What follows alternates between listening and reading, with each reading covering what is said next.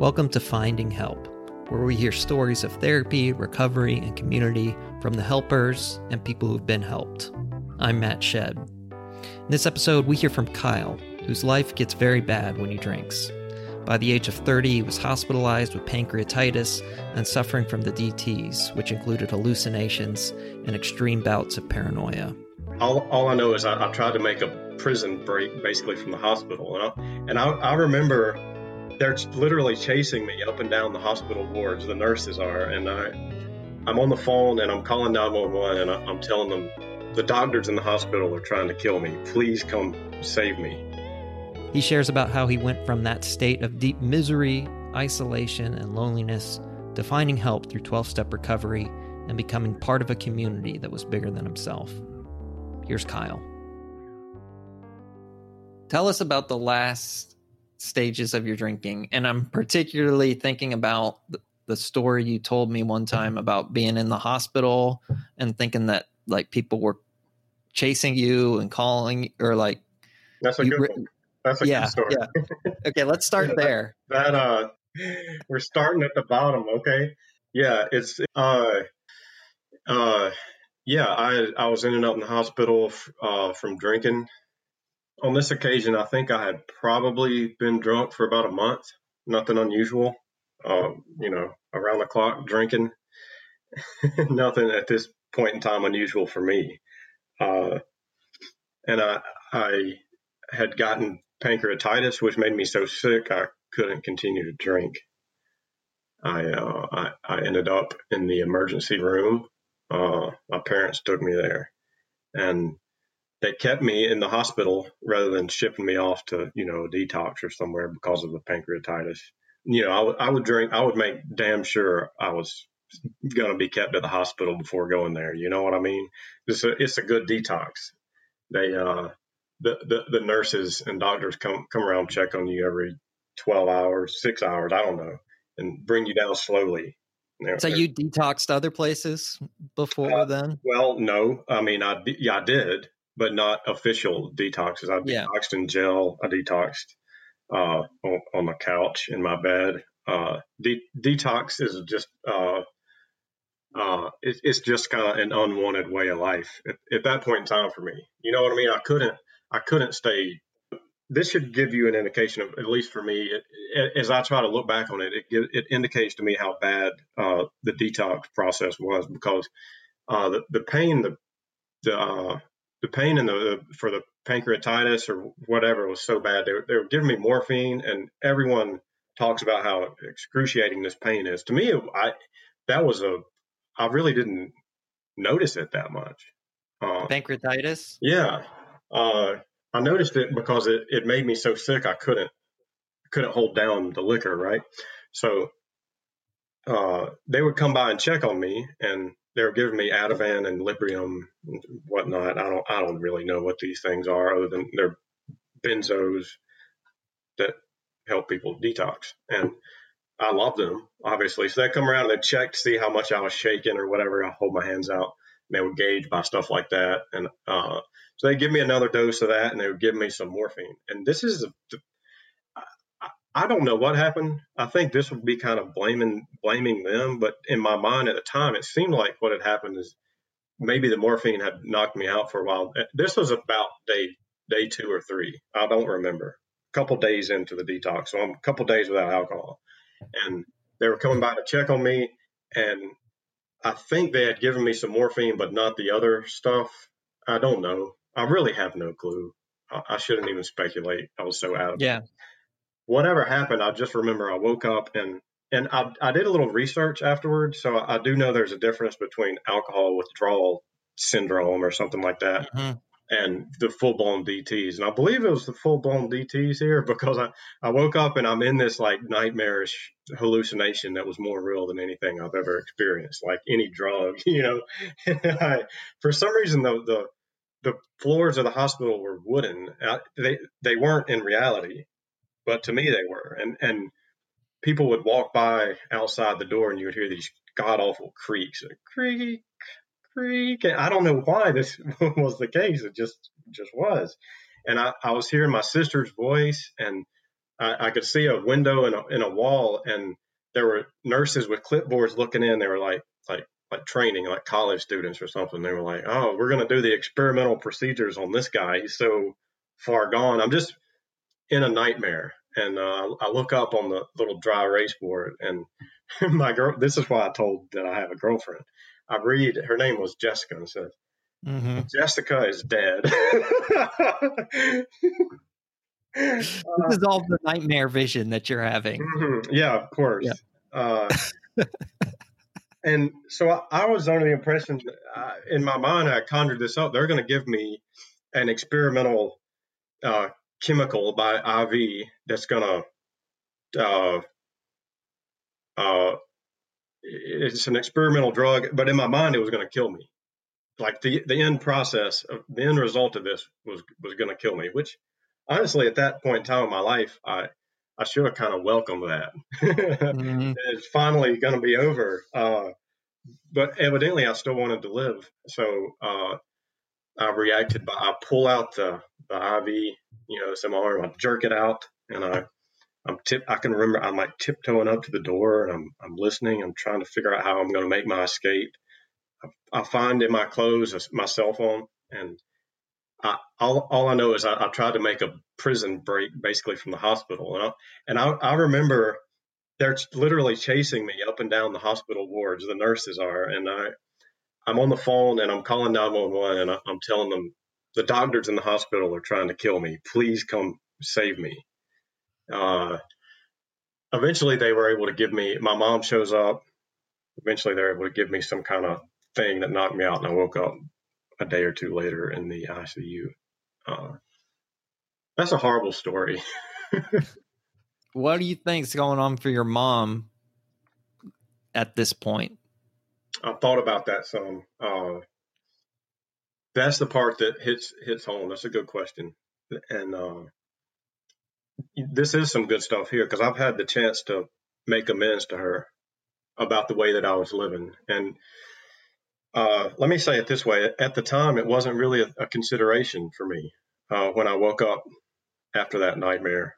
Uh, I was aware that I was obviously hurting people, but I couldn't look too closely at that uh, because I had to I had to continue living the way I was. It's the only way I knew, and there there was no escape. But as I look back on it now, uh, that's the part about alcoholism, you know, uh, mine anyway. Is it? I mean, the people that love you are going to be the ones tortured the most. Uh, my mom was absolutely terrified. There, I mean, imagine it. She thinks finally, like she probably for the first time in several weeks could actually sleep because I was somewhere safe. And in the middle of the night, gets a phone call. I didn't mention this part, but might as well. She, I told her, meet me at the McDonald's across from the hospital. I have to get out of here. They're trying to kill me. The nurses and doctors are trying to kill me. You know, uh, that when you're in the middle of that, that kind of fever dream that you're experiencing, you yeah. called her and said that? Yeah. Yeah, I did. Yeah, she. I, I, called her, and I don't know if it was before or after, but I called nine one one too. Uh, yeah. Damn. Yeah, my mom can sleep at night now. Mm. That's kind of. I mean, that always that sticks out as like probably as bad as it can get or or close to it or i mean just it's just very cinematic that scene and it's always stuck with me the way you describe it let's go back and mm-hmm. so like what was an early moment that you remember when like when alcohol really did something significant for you like where it really like you felt at ease uh I've got probably tens of thousands of this, you know, experiences like this. I, I remember I was young, 16 maybe, and uh, I was already uh, in love with alcohol uh, because of stuff like this. I remember hanging out with some guys that I thought were really cool, and I, I wanted friends. I didn't know how to how to have them. Uh, we were going to a basketball game, high school basketball game, and wherever we were, I don't remember, but I remember uh, being stuck and afraid. Basically, how, all I could think of was how do I get these people to like me? and I had I started drinking, and the magic happened, and we went to the basketball game, and I was happy. Mm. I I, uh, I liked who I was, and I, I had fun. I mean, I I don't know how else to say it, but uh, I I don't know what I did. Maybe I made a fool of myself. I don't think so. I think at that point in time in my life, I had about six drinks. I went to the basketball game. Maybe I went back out to the car during halftime and had three or four more drinks, and that was probably it. And I went home afterward, and I didn't drink. So that was 16. How old were you when you were when you were in the hospital with the DTS? I don't know, 29 or 30. Okay. I can tell you exactly, but I would have to think about it. Uh, 30. 30.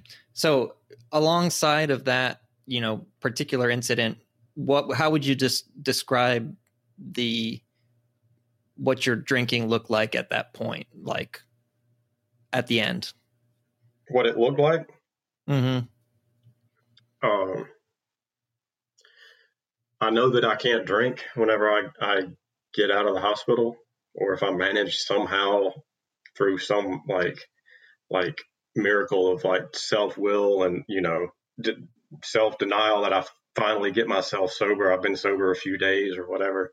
I know that I cannot drink, and maybe I I'm even going to a, a meeting uh, here or there, and I'm trying my best, man. Uh, but eventually, I drink. and I could tell, I could tell, I could theorize about why, but I don't think it matters whatsoever. I really, I love that part in, in our book that talks about deep down inside, he really doesn't know why he drinks, why he takes that first drink. I don't know. I would start drinking, and once I would start drinking, uh, I, I, would have absolutely no say uh, over how much I would drink, over how long the drunk would last. It, it usually in those years wasn't short. It, you know, it wasn't a day or two. You know, it, uh, yeah, I got out of the hospital, made it 50 days, started drinking again through some insanely trivial reason I won't go into.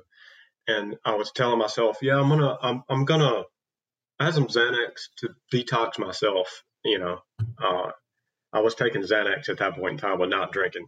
You know, and uh, I started drinking, and I was going to drink just one night, and I'd wake up in the morning. I'm sure, sure to God, I would have the shakes, and I, but I'd take some Xanax, and I wouldn't drink this time because this time was going to be different because I had made it 50 days. You know, whatever uh, insanely trivial excuse, as they say.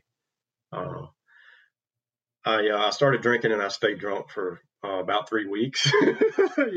nothing new about that. Nothing, uh, nothing shocking uh, any fool could have seen that coming. And uh, uh, I got in touch with the doctor. He he tells me that he uh, has had similar experiences to mine, and he tells me that uh, he's going to write a prescription for my parents, and they're going to not have to put me in a detox, but I can do this at home. It's going to be extremely hard, but uh, he he looked me in the eye and he said, if you if you try to kill yourself by taking all these pills at once, or if you try to get high, they're not. It's not going to do that. It's like you know time release stuff. Throughout that next night, uh, he stayed on the phone with my mom. Uh, like every couple hours, she would call him up and say, you know, "He's begging for more of this medicine. Can I give him more?" And the guy would be like, "Yeah, go ahead and give give him a couple. You know, whatever." Stayed on the phone throughout the night. Pretty amazing stuff. Uh, I, so I detoxed that way um, with my parents' help. And over the course of the next few days, I kind of uh, started uh, feeling like I could leave the house. And I, I went to a, a meeting uh, a week later, something like that. And you, so you'd had some experience with meetings before. Um, what was what was kind of going through your head as you're sitting in that meeting and what had your experience with meetings been up to that point? Um, at first, I was so terrified. This is how I am as a person. Uh, you let me get scared, and I'll hate you, or I'll find some way to tear you down. Right? I, I blame you for my fear, and that's what I did with meetings. Um, I hated them because I was scared, and I uh, I didn't like being sober, and so I, I, found reasons to uh, to hate the meetings, but you know, like I'm capable of doing with the, with not, I'm not going to drink and yet I drink. I hold two contradictory ideas within me at the same time. The same thing happened with meetings. I loved them too. Slowly, I began to love meetings because the first time in my life I heard people, uh, they were talking not to me, they were talking about themselves, and they were, they were, they were there for themselves, and they were telling my story, you know, and uh, and I love that about people you know, maybe like the stories I just told. I try mm-hmm. not to revel in that too much. Maybe people have, you know, can relate to that. I don't know. I, I could relate to my first sponsor, how some of the kind of nightmarish stuff he was talking about. Uh, it, it, it did me good to hear that because it was like a light in the darkness that, that someone else had been through stuff like that. And, uh, God, I loved AA because of that. Whatever. I loved AA because of that. Mm-hmm. It was the first thing that AA gave me. Do you you remember a moment when it kind of clicked and you thought maybe this place, maybe this thing that they're doing here, that they're talking about here, um, might work for me? Like, do you remember the hope kind of starting to seep in? Uh, the way it's been for me with stuff like that is um, I I'm kind of uh, hard headed, and I I think there are a lot of, of times of having hope, and maybe as soon as the meeting was over, the hope would vanish. You know, uh, I feel like lots of lots of little little uh, little miracles and little little people little kindnesses you know little acts of people uh, just being kind to me telling me to come back to meetings kind of it's like the hope was kind of growing or something like that. I don't remember any like decisive, like that's the moment, you know, but mm-hmm. I can mm-hmm. point to, to hundreds or thousands of times. You know how, how it says we, we came, come to believe, right? Yeah. Does it come to believe, came to believe, came to believe, right? Came to believe. Yeah. Okay. So it, it was a process for me. It's not like one day I believed you know, sometimes now I don't believe, you know, I mostly do. I really, really do. And I don't really think it matters, but there is stuff like, I, quick story. Uh, the, the last white chip I picked up after this, you know, last drunk I was telling you about, and, you know, I felt like leaving the house. I go to a meeting, I pick up a chip. That was January the 14th of 2014.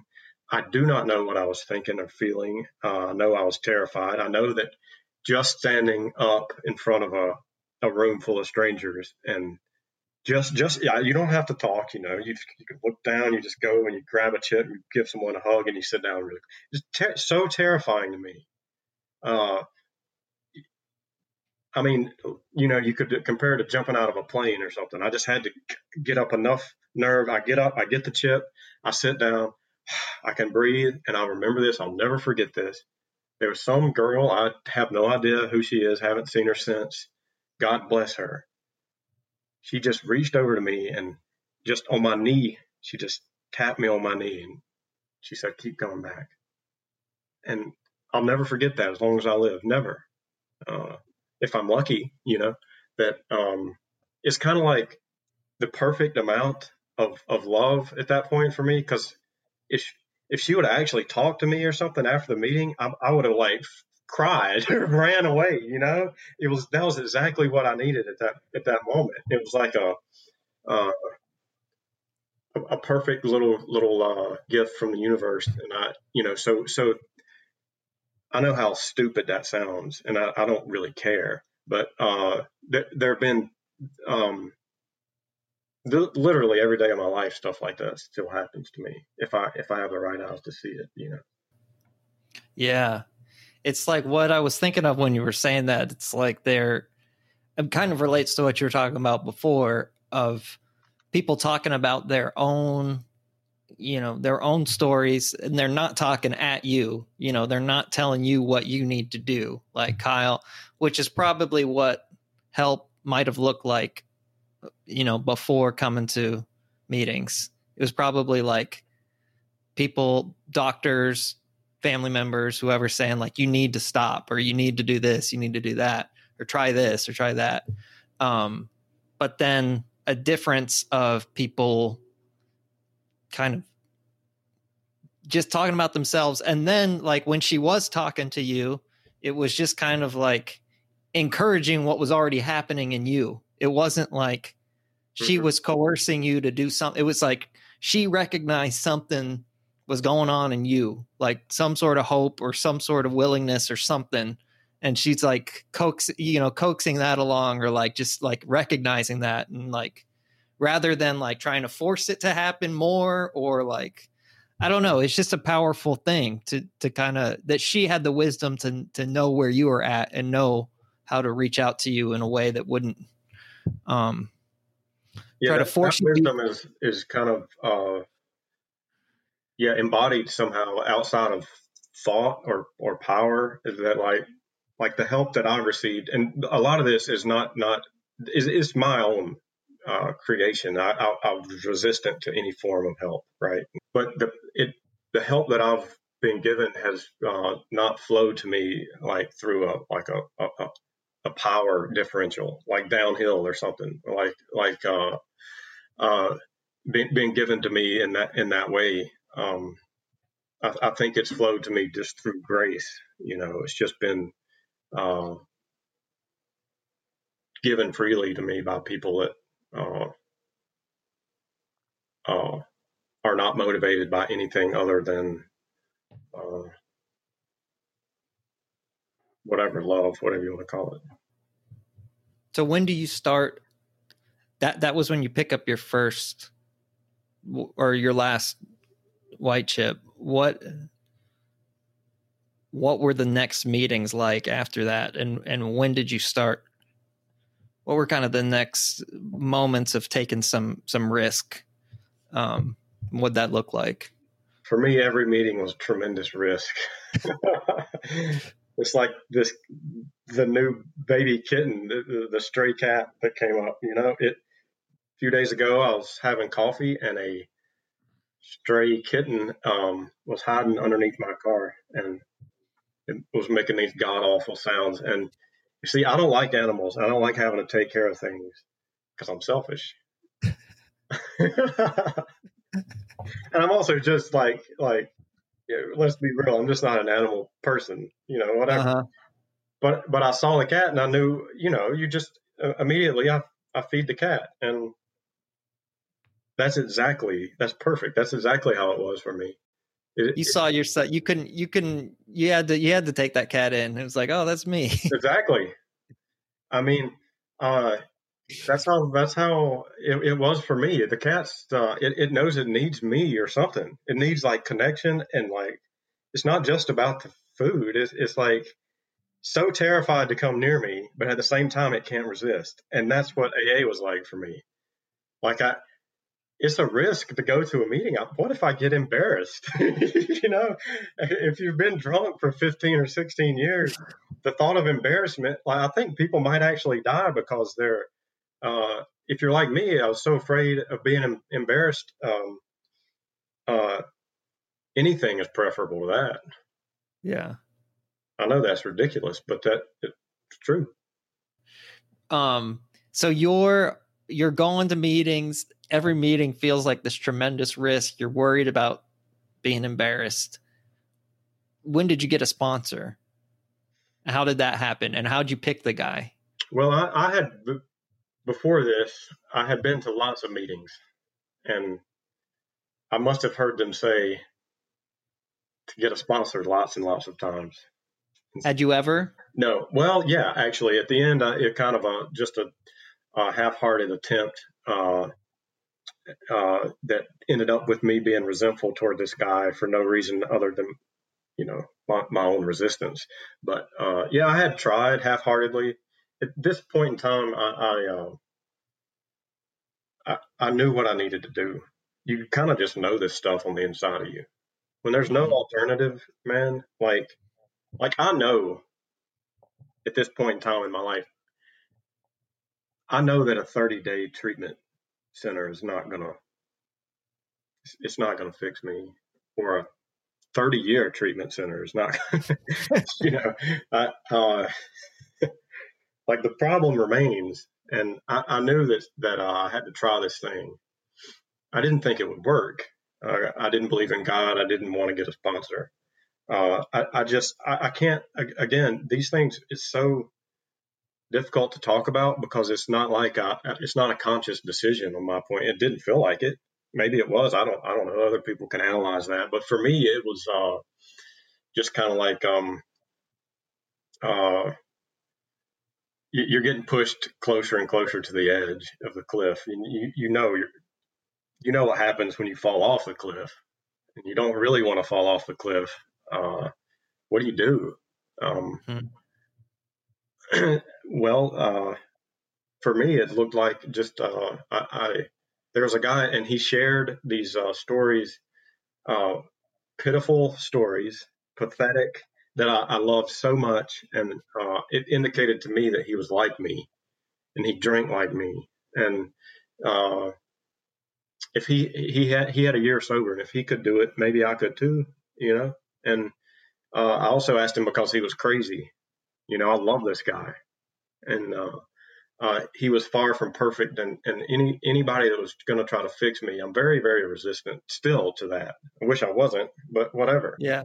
Uh, um, uh, I asked him to sponsor me. Uh, I don't remember if I did it all at once after a meeting or if I asked for his number. I just know I had his number. And uh, I remember uh, taking a leap and, and asking this guy uh, sometime very soon after that meeting, picking up that tip, very soon, asking him, telling him, look, I, I can't stop drinking. And I'm, the end's coming for me, you know, and would, would you help me?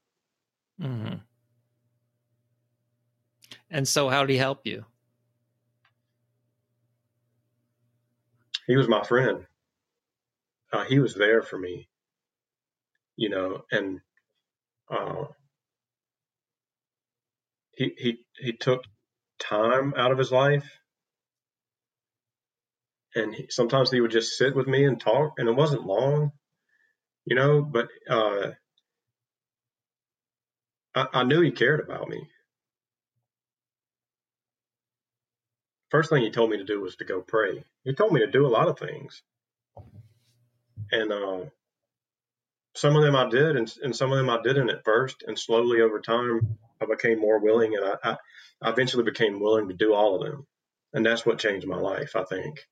It's, it's somehow he he taught me that maybe one of the most important things you can have just just willingness to just do the st- do the stuff he recommended.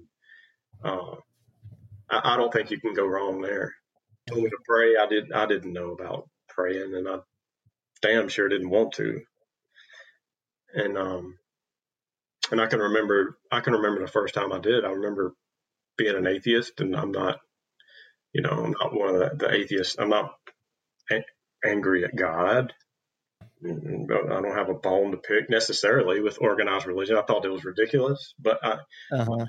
I, uh, I just felt like I had uh, I'd read enough books and studied enough philosophy or, or whatever, or I, I had uh, I had figured it out. But he told me uh-huh. that mattered. He just told me to get on my knees and ask for help. And he said, if you're desperate enough, uh, if you're fed up enough with the way that you're doing things, maybe you'll do this. And I think that's the point in time in my life where like grace, I started to allow like grace or whatever you want to call it to kind of operate rather than my own thoughts and my own feelings. And I, I got on my knees and I said, I think I, I think I said I really just kind of had a little talk with the universe, and I just the first time in my life maybe got honest. I said, I don't I don't know if you're real or if you help people like me. I don't know what I'm doing, and this feels stupid, but God told me to do it, so here I am on my knees. Please help me. Well, one of the things I remember you telling me about, and maybe this is earlier on, but marking off every day on a piece of paper that like yeah. you went to. I was telling them about that. that we we have a detox meeting, and I, we were talking about that. Uh huh.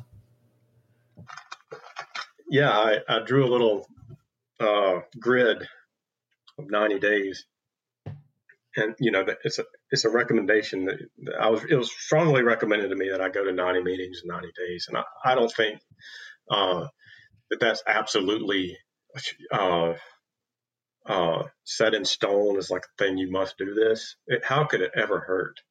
Yeah, I've never right. heard someone say they they went to 90 meetings in 90 days and their life got worse. And I, so I draw out this thing and and uh, on a on a graph paper and I I had little boxes and if I went to a meeting that day I put a one and if I went to two meetings I put a two and if zero which were there were a couple of those it snowed once and I couldn't go Mhm. in North Georgia, if it snows, things close down, even even the meeting.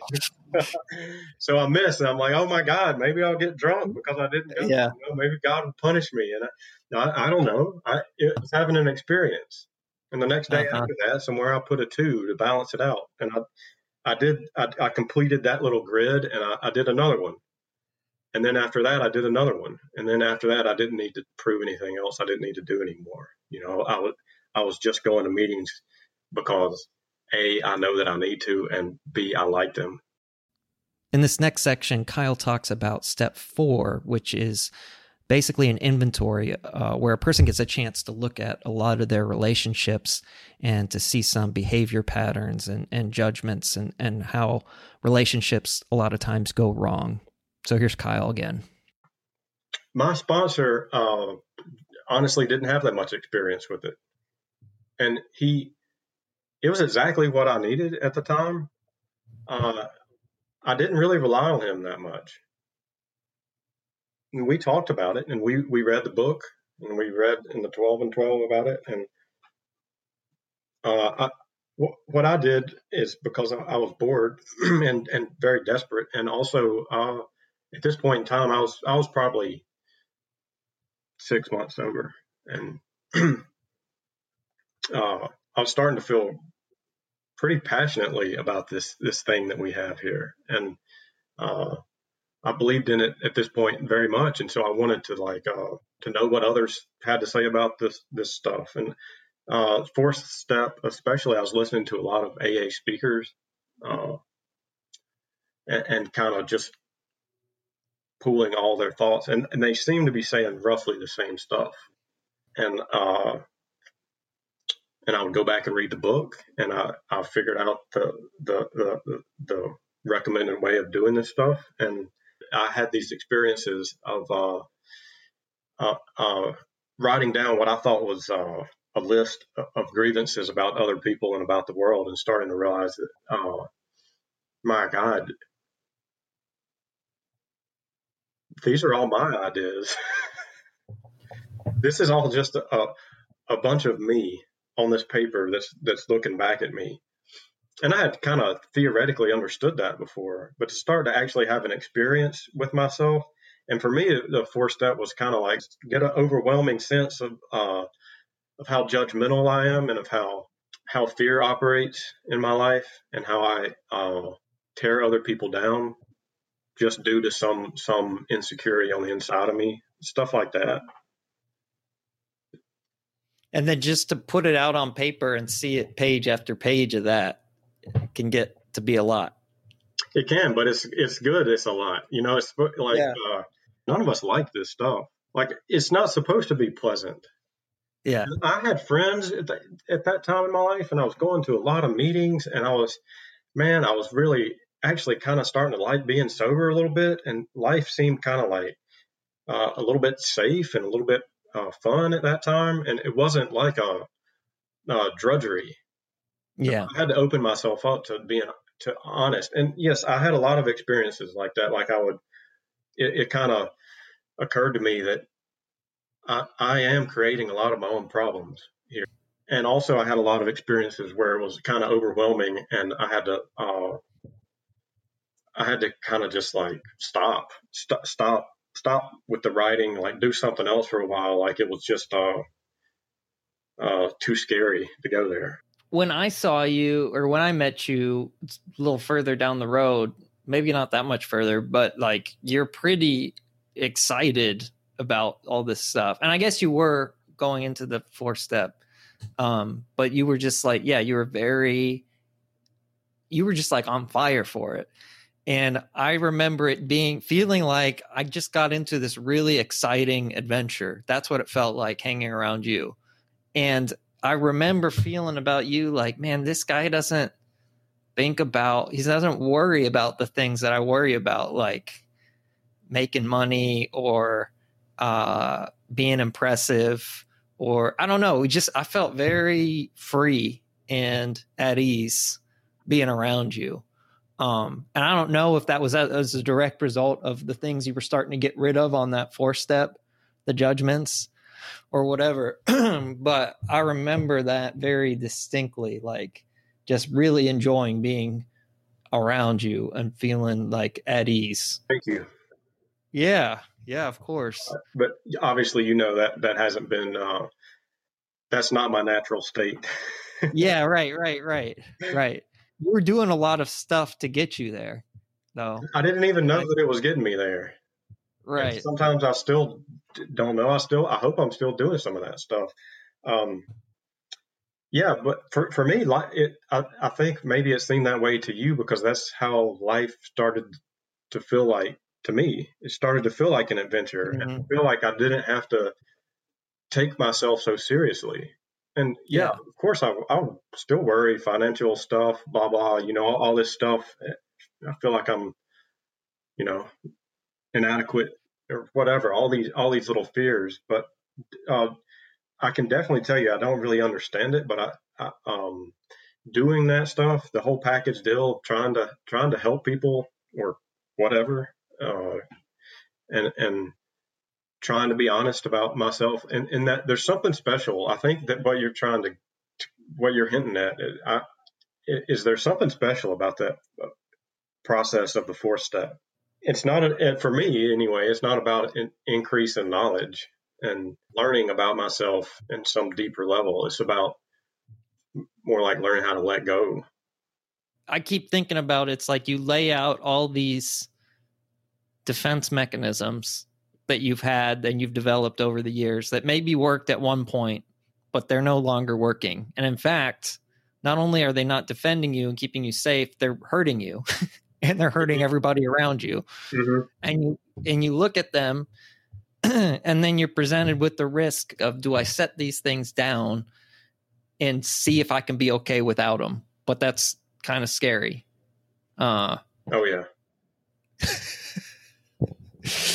but then that's but it's also if you're if you if you're like me, uh, that's where the adventure begins, and it's not like uh, you you don't have to do it alone. You know, it's kind of like the, I started to have this feeling that for the first time in my life, it was okay to be me. When you're, when you're given permission by people in your life to just be who you are, all of a sudden you don't really have to hate other people as much. You don't have to blame them. It's okay for me to make mistakes all of a sudden and see see I probably learned some of that in the fourth step, but also I, I learned it from you talk about my friends Chad and Brian. Um, yeah, they taught me that. They taught me that it was okay to be who I was. See, I I, I love them then, and I love them now as much as I've ever loved anybody because uh, they that they they never once asked me to be different than who I was, and I know that no matter whatever happened, they will be there for me and that's special.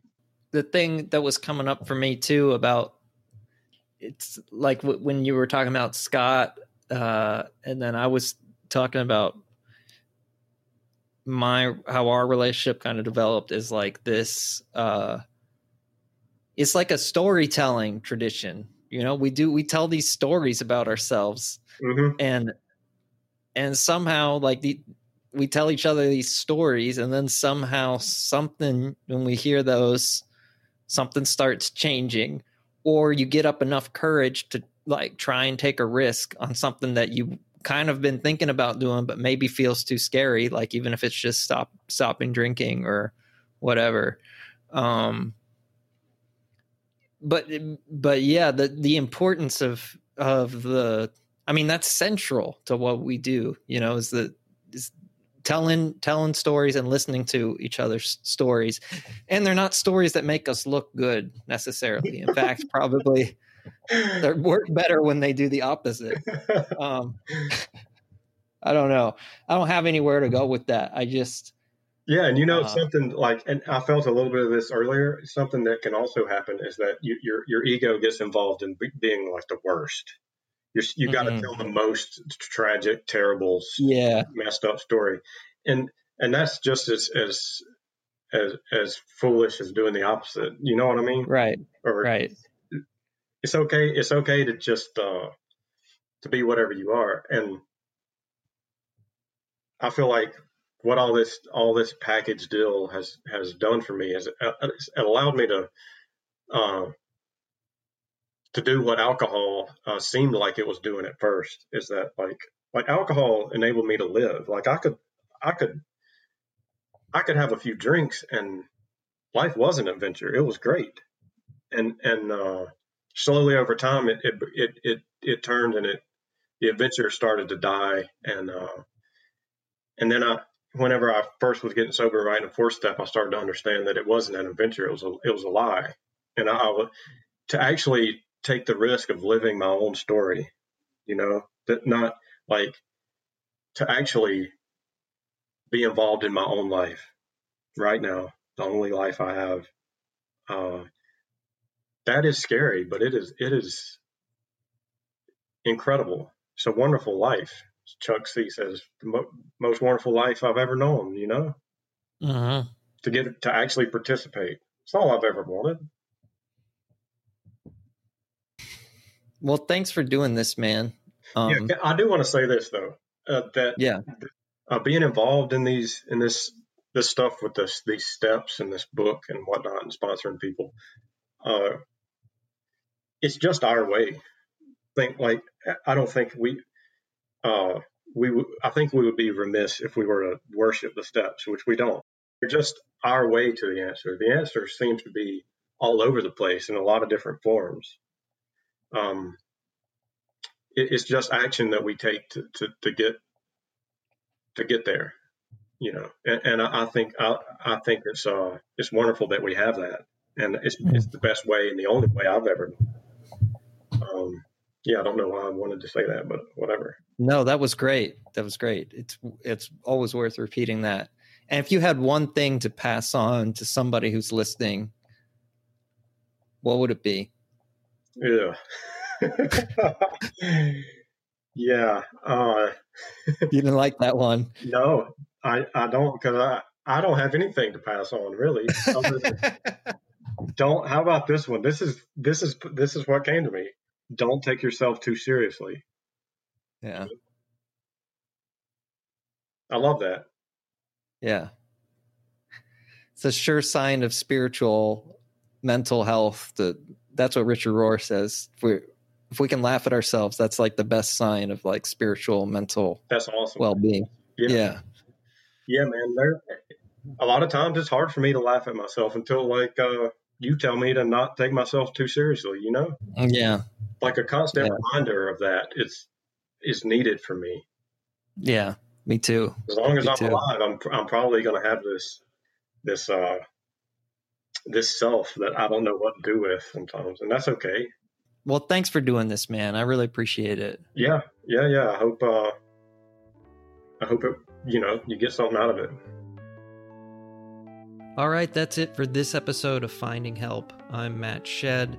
If you're interested in the work that I do and services I provide for treatment centers and therapists and other people who are doing good healing work in the world, you can reach me at mattshedd.com. That's M A T T S H E D D.com. And you can also schedule a free call on there, send me a message, um, and see some of my past writings and things like that. I think that's it for now.